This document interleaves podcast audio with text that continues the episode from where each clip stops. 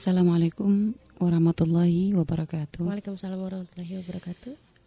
Baik pada pertemuan ini kita akan membahas tentang persiapan-persiapan pranikah ya. Hmm. Persiapan pranikah. Karena kita kemarin sudah masuk fase khidbah, artinya sudah selangkah lagi menuju kepada pernikahan.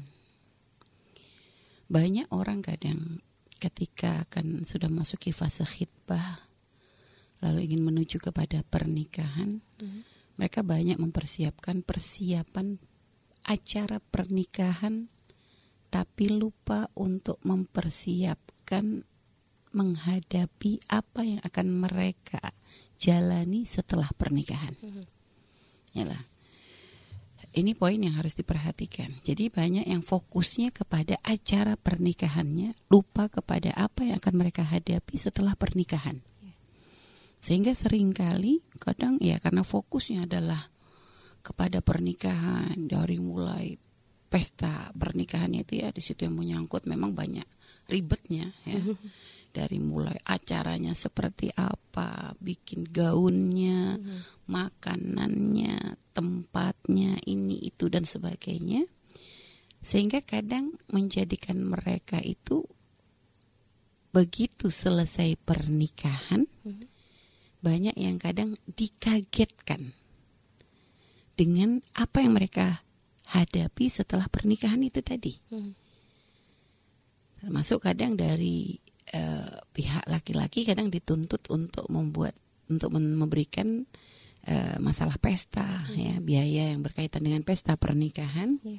Sehingga kadang tidak sedikit giliran selesai pesta sok. ya, karena ternyata untuk biaya hidup setelah pernikahan itu Mhm. itu banyak ternyata.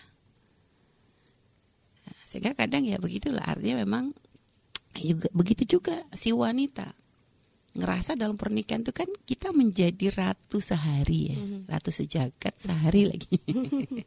Ternyata dua hari ya sesuai acaranya. Mhm. Di mana di situ kita tuh benar-benar kayak wah semua diladeni Iya. sampai makan aja disuapin. Mhm. karena biasa sambil dandan. Ada yang ngedandanin ada yang nyuapin ada yang begini pokoknya perawatan itu sebagainya gitu lah. Sehingga ya itu tadi begitu nanti sudah masuki pernikahan. Jadi ibarat lagi berada di puncak tiba-tiba selesai pernikahan selesai semuanya yang awalnya dia tuh menjadi yang paling dimanja. Kan yang perempuan ini biasa paling dimanja nih. Mhm. Kadang ada yang bagian ini kalau lagi kepegelan yang mijitin kakinya ada yang oh, pokoknya gitulah di pelaminan juga nggak boleh kepanasan ada bagian ngipasin gitu ya. semuanya pokoknya kayak diladeni Mhm. sehingga begitu selesai acara posisi dia yang awalnya diladeni dalam acara tersebut ibarat berada di puncak tiba-tiba selesai acara dia harus kembali melap- menapak ke bumi ya bahkan bukan hanya menapak ke bumi ibaratnya dia di situ ketika menjadi istri sudah tidak lagi bisa dia menuntut untuk dia diladeni tapi ternyata dia harus menjadi orang yang meladeni suami. Kalau kemarin dia disuapin ya, sekarang dia yang harus menyiapkan makanan untuk suami. Atau kadang bahkan menuangkan makanan ke piring suami. Itu kan biasanya menjadi satu walaupun memang tidak ada aturan tertulis dalam syariat ini tugas istri. Tapi memang itu kadang hal-hal yang umum. Bahkan bukan Islam saja pun kadang memperlakukan hal tersebut untuk kepada para istri karena memang umumnya seperti itu. Karena ini bukan berkaitan dengan masalah ini ya, bukan masalah ini wajib tidak wajib, tapi biasanya masalah ya untuk membangun kedekatan, menunjukkan kesungguhan dalam pernikahan, menunjukkan keinginan untuk membahagiakan pasangan. Ini kaitannya biasa seperti itu. Nah, sehingga hal-hal seperti inilah yang kadang ya menjadikan para-para pengantin ini kaget. Iya.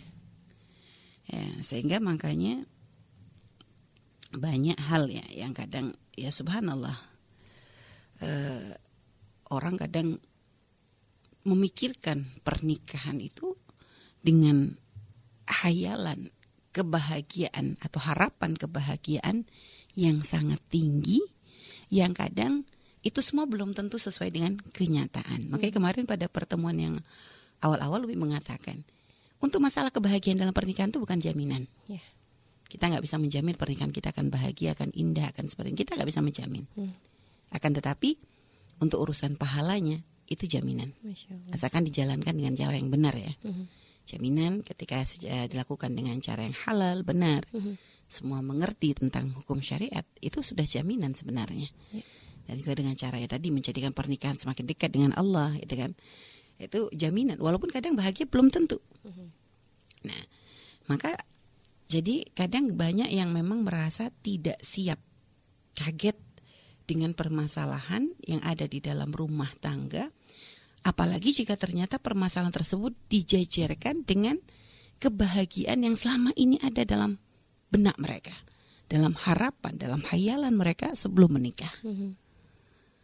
Karena kadang ya itu tadi berbeda banget. Loh kok kok gini gitu lah gitu. Jadi kadang itu dan ini sebenarnya suatu hal yang lumrah gitu ya. Artinya kita harus sadar bahwa pernikahan kita tuh eh, pernikahan ini adalah fase fase untuk menuju semakin tahap kita untuk semakin dewasa kan gitu ya. Dan ibaratnya selagi memang kita di dunia ya kita berada di dunia kita saja sudah dengan di dunia saja tidak akan lepas dari masalah. Lalu ketika kita memilih yang namanya pernikahan, kita pun menikah dengan manusia biasa. Bukan nabi yang maksum. Artinya sebagaimana kita punya kekurangan, suami kita pun punya kekurangan kan kita. Sehingga yang namanya ini masalahnya emang tidak akan bisa terlepas. Dan ini sudah sunatullah yang berlaku. Ya kan, tapi semuanya harus menyadari bahwa permasalahan dalam pernikahan itu bukan bukan racun, bukan satu hal yang tidak ada solusi. Makanya kalau dikatakan oleh orang tua dulu ya pemanisnya rumah tangga ya itu masalah. Ya. Pemanis di dalam rumah tangga itu adalah permasalahan. Karena apa? Karena kita tidak akan bisa merasakan indahnya pernikahan kecuali kadang setelah kita itu merasakan ada pahitnya gitu. Kayak kita nggak akan bisa merasakan manisnya gula kecuali kita tahu ada rasa pahit gitu ya. Baru kita bisa membandingkan, oh ini pahit, ini manis. Baru rasa manis itu menjadi lebih nikmat daripada pahit kan gitu. Orang nggak bisa merasakan nikmatnya sehat kecuali dengan ketika dia diuji rasa sakit. Ya. Sehingga dia tahu ternyata perbandingannya jauh banget antara sakit dengan sehat. Ya, dalam pernikahan pun seperti itu. Dalam pernikahan ya kita tentu senang dengan keindahan, kebahagiaan yang kita dapat di dalam pernikahan. Tapi ketahuilah, ketika di situ ada masalah, ternyata kok kita bisa melewatinya, menyelesaikan permasalahan dengan cara yang baik, maka kita akan merasakan kebahagiaan yang lebih besar lagi. Nah, maka dari itu persiapan untuk memasuki pernikahan tuh hanya jangan hanya stop di acara pernikahannya. Kita harus memikirkan persiapan-persiapan untuk nanti memasuki pernikahan tadi. Hal apa sih dari mental kita, keterampilan kita, persiapan zahir ini dan sebagainya. Sehingga makanya mungkin ada persiapan zahir kadang si wanita sebelum nikah itu kan ya pengen berikan yang terbaik untuk suaminya nanti. Juga kadang ada perawatan badan lah, diet ketat lah, pokoknya ya salon bolak-balik lah itu ya. Itu kan termasuk persiapan karena pengen menyenangkan pasangan. Mhm.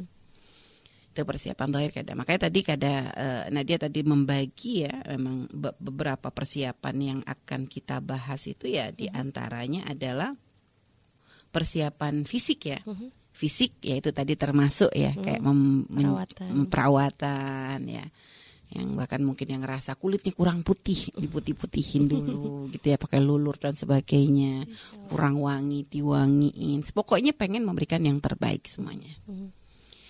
setelah itu eh, selain fisik juga termasuk yang harus diperhatikan juga ya tentang masalah kesehatannya Ya.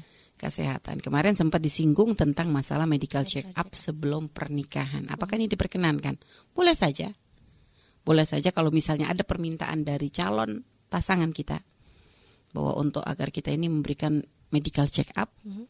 yang benar ya sekiranya karena memang suka subhanallah sekarang ini lagi zaman-zaman di mana ya kadang kita memang harus ya artinya memang harus ada pemeriksaan seperti ini memang penting juga karena kemarin kami sudah menceritakan tidak sedikit kadang. Yang sudah masuki pernikahan nggak pakai medical check up ya. Akhirnya ternyata kok menemukan pasangannya ini kok menderita penyakit yang bisa menular kepada istri. Itu akhirnya menjadi sebab biasanya ujung-ujungnya saling Menyalahkan. menyalahkan. Don don itu maksudnya ngedrop banget kaget gitu ya. Biasanya begitu akhirnya menjadi kadang menjadi kekecewaan yang berlebih sampai akhirnya mungkin menjadi orang yang nggak bisa memaafkan kesalahan tersebut kan gitu. merasa kayak dibawa jurang kok bareng-bareng gitu loh jadi kadang. artinya perlu untuk medical check up supaya kalau misalnya memang ada yang seperti itu. Kalau memang ini bukan suatu keharusan ini pilihan. Iya. asalkan ingat jangan sampai medical check up berkaitan dengan masalah kehormatan. Hmm. Seperti kemarin ditanyakan apa dan dia mengatakan pemeriksaan mohon maaf keperawanan. Perawanan. loh ini ini ini dolim nggak bisa. Nggak ada tawar menawar nggak boleh seperti itu. Karena itu nanti akan merembetnya kalau iya kalau enggak tadi kan merembetnya kepada sat- eh, kepada membuka aib kashful aib. Itu haram tidak boleh. Kalau memang sampai ada seorang lelaki menuntut istrinya untuk tes keperawanan dan sebagainya mending gak usah nikah deh. Hmm. karena kamu akan dihargai sesuai dengan nilai keperawananmu bukan dengan nilai dirimu. Jadi nggak jaminan kok, bukan jaminan karena kami katakan memang ada keperawanan eh, hilang karena memang suatu hal yang terhina, perzinahan dan sebagainya ada. Tapi ada juga kadang keperawanan hilang bukan karena hal seperti itu. Iya. Seperti tadi kami kita katakan ada kasus karena jatuh, Jatuh. bahkan kita pernah mendengar karena naik sepeda ada, gitu lah. Jadi sangat mungkin ya, sangat mungkin. Jadi kita nggak boleh. eh, artinya kalau kita sudah memilih seorang wanita untuk menjadi istri, ya kita berprasangka baik kepadanya.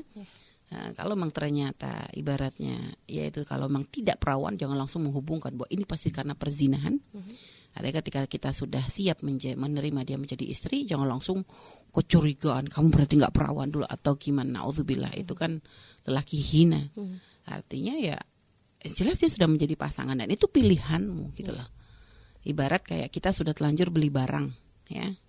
Kalau kita beli barang gitu kan ya kadang ada barang yang memang nggak bisa dibalikin kan gitu ya. Artinya ya kamu sebelum nikah ya gimana ini dulu kan gitu kan. Kamu kan kadang harus meriksa dulu makanya kemarin kita katakan taaruf itu kan. Iya. Taaruf dengan cara yang benar bukan taaruf kamu periksa uji coba dulu naudzubillah bukan. Beda bisa beda dengan ini ya. Kalau memang ada kan kalau barang juga kan kadang ada yang apa eh kayak nggak bisa dicoba gitu kan ada yang kadang sudah dalam kemasannya kan gitu tertutup kemasannya sehingga kadang ya ya kita harus siap dengan dengan segala resikonya kan gitu. Membuka ya membeli kan dengan kita sehingga ya kalau sudah ada bahasa membuka ya membeli ya sudah. Hanya kalau ternyata nggak sesuai ya ya sudah kita harus terima kan gitu. Iya. nah itu makanya tadi kesiapan fisik itu penting ya. Fisik menjaga kesehatan ini sebagainya karena ingin memberikan yang terbaik untuk pasangan ya. Dan juga eh, apa namanya tapi kembali kami katakan ini bukan bukan bukan satu kewajiban. Tapi kalau ada mi misalnya umi pernah waktu itu mengalami eh, kasus misalnya karena resus yang berbeda ya resus darah.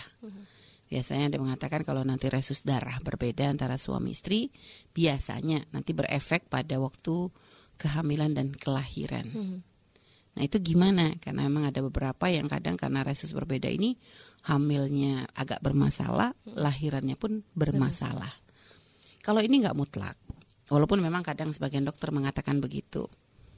Eh, kami tersendiri ya termasuk yang secara ini resus darah beda banget sama Buya gitu ya. Karena memang eh, akhirnya memang menjadikan kadang anak kami sama Bu eh, anak kami nih eh, dan Buya ini nggak ada yang sama darahnya. Hmm. Nggak- jadi nggak ada yang sama, nggak ada yang ikut Buya, nggak ada yang ikut Umi gitu Hmm, lah. tahu. Karena memang ya resus darah ya kalau AB nikah sama O kan ya begitu. Wah, iya. AB nikah sama O kemungkinan anaknya bisa A, B, AB, O kan gitu. Nah akhirnya anak ini nggak ada yang sama, beda semuanya. Jadi nggak ada yang ikut ya. Sehingga waktu itu memang sempat kami bermasalah dalam kelahiran. Waktu itu katanya resus. Tapi ketawa sama Bu ini masa harus nikah harus pemeriksaan darah dulu gitu ya. Tapi memang ada juga pernah kita temukan ada orang yang ternyata resus darahnya berbeda nggak masalah. Ada dia nyantai-nyantai aja lahiran biasa enak semuanya nggak ada masalah anaknya lahir normal, maksudnya nggak ada kemasalan perserius sih wajar lah. Ya sakit lahiran tentu tapi wajar semuanya.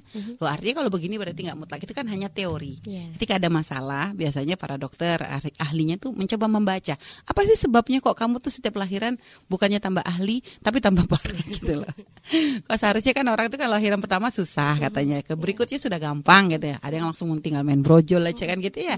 Ini kok tambah susah-susah biasa dipelajari. Oh ini nih sebabnya gitu. Tapi kan itu bukan mutlak. Artinya kalau memang seperti itu ya jangan sampai nanti inilah apa eh jangan sampai langsung oh udah ga- ga- gagal kalau ya. Jangan begitu. Husnudan sama Allah gitu loh. Yang yang yang aman banyak kok gitu. Kita menemukan yang aman-aman saja banyak.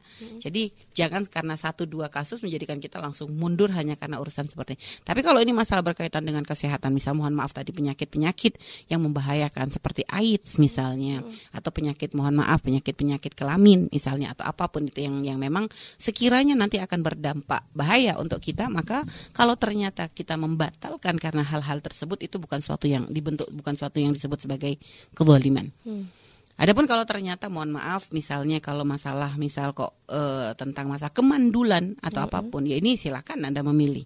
Karena mungkin kadang mandul dikatakan begini oleh dokter belum tentu gitu ya. Artinya kita banyak menemukan orang yang dikatakan mandul pun ternyata subhanallah ternyata bisa bisa bisa hamil, bisa ya itu artinya itu pilihan.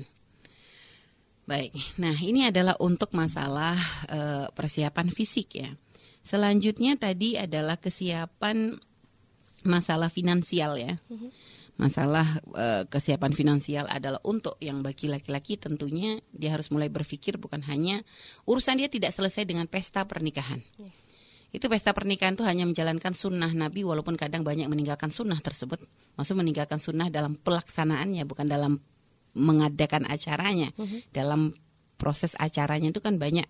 Sunnah Nabi itu kan artinya sebenarnya tujuan uh, walimatul arusy itu adalah untuk ya mengumumkan berbagi kebahagiaan, bentuk syukur kepada Allah, pengumuman kepada semua orang bahwa ini sudah halal gitu ya. Akan tapi sekarang kan sudah berubah niatnya kadang menjadi suatu prestis kebanggaan. Jadi jor-joran. Sekarang karena karena gengsi sehingga kadang memaksakan di luar kemampuan tuh banyak. Ya. bahkan tidak sedikit yang hanya sibuk menggedekan acara tapi tidak memilah mana halal dan mana haram. Nah, ini kan sudah banyak menghilangkan. Jadi pengen menjalankan sunnah Nabi tapi di dalamnya banyak pelanggaran sunnah. Banyak bukan hanya pelanggaran sunnah bahkan pelanggaran syariat pun banyak. Nah ini adalah hal yang sebenarnya sudah nanti sudah sudah sudah ini nanti insya Allah lah akan kita bahas pada berikutnya tentang khusus mungkin tentang acara pernikahan yang sesuai syariat dengan mengambil contoh-contoh pernikahan eh, Rasulullah dan para istrinya. Dan termasuk eh, kita akan mengambil mengangkat satu kisah tentang istri Nabi kita eh, putri dari Nabi kita Nabi Muhammad Shallallahu Alaihi Wasallam Sayyidah Fatimah Az-Zahra. Seperti apa sih pernikahannya beliau itulah. Ya karena kita akan untuk kita pengen mengikuti orang mulia oke kita mencintai orang mulia maka ya kita mengikuti mereka dalam segala ya dalam banyak hal lah kita berupaya Baik, jadi sekarang finansial di sini artinya seorang laki-laki ya ketika dia akan masuk yang namanya pernikahan dia harus sudah si- memikirkan bahwa dia tidak lagi bisa bergantung kepada orang tuanya. Artinya pun untuk masalah eh, ekonomi istri itu artinya dia harus punya gambaran. Karena kita dia akan mengambil anak wanitanya, anak eh, anak perempuannya orang lain dari seorang bapak dan ibu kan begitu. Artinya dia harus punya tanggung jawab paling tidak dia punya gambaran apa yang akan dia berikan kepada istrinya. Dari rizki yang halal kan kita kita harus punya gambaran. Walaupun mungkin sekarang bukan yang mapan banget. Memang nggak dalam Islam itu kan Allah sendiri berfirman iya kunu fuqara yughnihimullah min fadlih. Kalau kamu fakir Allah akan mencukupkan. Cuma jangan sampai ibaratnya benar-benar nggak mikir gitu loh. Jangan ini katanya kalau fakir nanti kita akhirnya benar-benar ngelamar anak orang. Ya kalau mem- memang yang dilamar siap ya oke oke aja. Tapi jangan sampai nipu gitu loh. Karena ada kadang dia sebenarnya nggak punya gambaran untuk ngasih nafkah. Oh dia ngakunya punya pekerjaan. Udah tenang tenang kalau nudinya ujung-ujung begitu. Begitu nikah istrinya hanya dikasih garam. Tuh aja kan ini kan dolim banget itu kalau ada suami begitu. Jadi jangan ada penipuan ya. Kalau urusan begini jangan ada penipuan.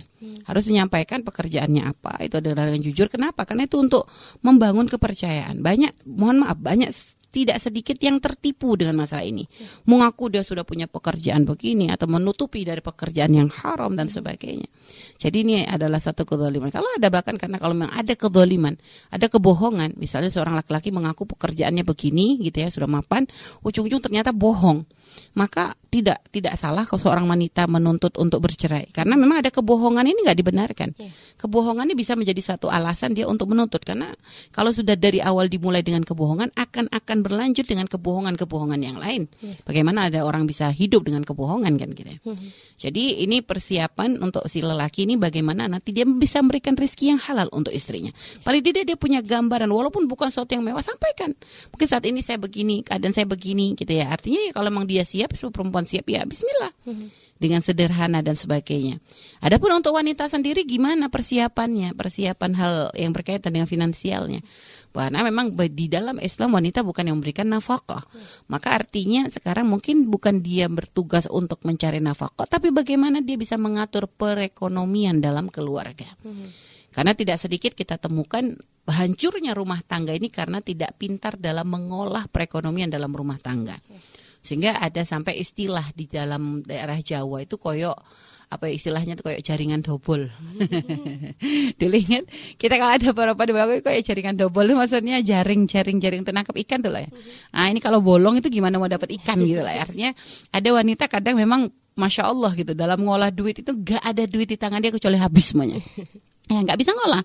Jadi ya mau dikasih seberapa pun nggak pernah cukup gitu loh. Lah ini kan berbahaya banget. Yeah. Nah, artinya makanya memang perlu ini sebenarnya rentetannya ini panjang. Biasanya anak model seperti ini nih efek dari mungkin terlalu dimanjakan oleh orang tua, nggak pernah diajari untuk bagaimana dia memanage atau mungkin sudah kadang melihat gaya hidup orang tua yang beral-beral beral akhirnya menjadikan dia tuh kayaknya ya dia pun harus seperti itu. Mm-hmm. Makanya kadang perlu orang tua tuh untuk mendidik anak. Kadang kita perlu kadang kepada anak walaupun kita mampu untuk memberikan apa yang dia minta, tapi tidak semuanya harus kita berikan. Hmm. Jadi bentuk tarbiyah, karena kadang ya itulah pendidikan agar dia tuh tahu, agar dia bisa lebih menghargai uh, pemberian orang tua. Memang mampu kita memberikan anak pengen ini, itu, itu, itu. Tapi nggak semuanya dilihat dong dari sisi masalahat. Ya. Itu pendidikan.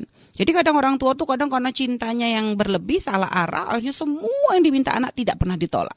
Kayaknya wajib dijalan. Akhirnya menjadikan anak itu egonya sehingga tidak ada pengertiannya. Menuntut bahwa semua yang dia mau harus dituruti.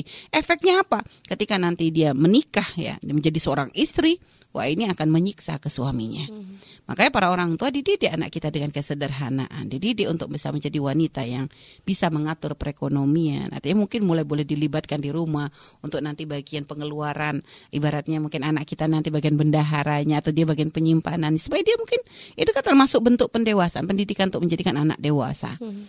Jadi gitu sekaligus juga ya apanya. Jadi supaya nanti ketika dia menikah dia sudah punya gambaran. Oh seperti ini ibu tuh kalau di rumah begini begini begini gini. Ya. Oh, ada duit ini disisihkan tuh ini, ada duit ini disisihkan begini gitu lah. Hmm. Jadi paling tidak ngerti, paling tidak cara berbelanja, berbelanja yang benar tuh gimana. Hmm. Jangan uh, kalau misalnya pengen stoknya lebih banyak, lebih murah. Oh ini berarti belanjanya jangan sembarangan. Hmm. Ini kadang memang perlu loh ya. Karena kadang ada orang tuh belanja yang penting cepet lah gitu. Sehingga kadang udah belanja tuh nggak pakai lihat-lihat harga sudah langsung ya walaupun kita mampu gitu gak salah kok kalau kita itu berlaku sederhana, hmm. memilih mana yang paling ini. Kalau misalnya ini bagus, ini bagus, cuma harganya beda, ya ambillah yang bagus, tapi harganya mungkin lebih ringan. Hmm. Lah ini, jadi walaupun suamimu kaya pun bukan langsung mentang-mentang begitu, kamu udah langsung main tarik, tarik, tarik, tarik, oh tenang, gesek nih nggak akan habis sampai tujuh turunan. Hmm. Ya, kalau seandainya, memang mungkin uangmu nggak akan habis, tapi pun ternyata seandainya kamu tuh bisa lebih pintar dalam memilih barang, tentu nanti kelebihannya bisa kamu sodakohkan, kan begitu. Jadi jangan hanya kayak jangan dengan kesombongan. Jadi biasanya kalau sudah belanja nggak pakai ini itu karena ada kesombongan. Ini loh nunjukkan kalau aku mampu. Jangan bangga di saat kita ternyata bisa membeli semua barang dengan tanpa melihat harga dan sebagainya dan kita mampu men. Tapi ternyata kita bisa membeli untuk kesenangan kita tapi nggak bisa berbagi dengan orang lain itu bukan kebanggaan.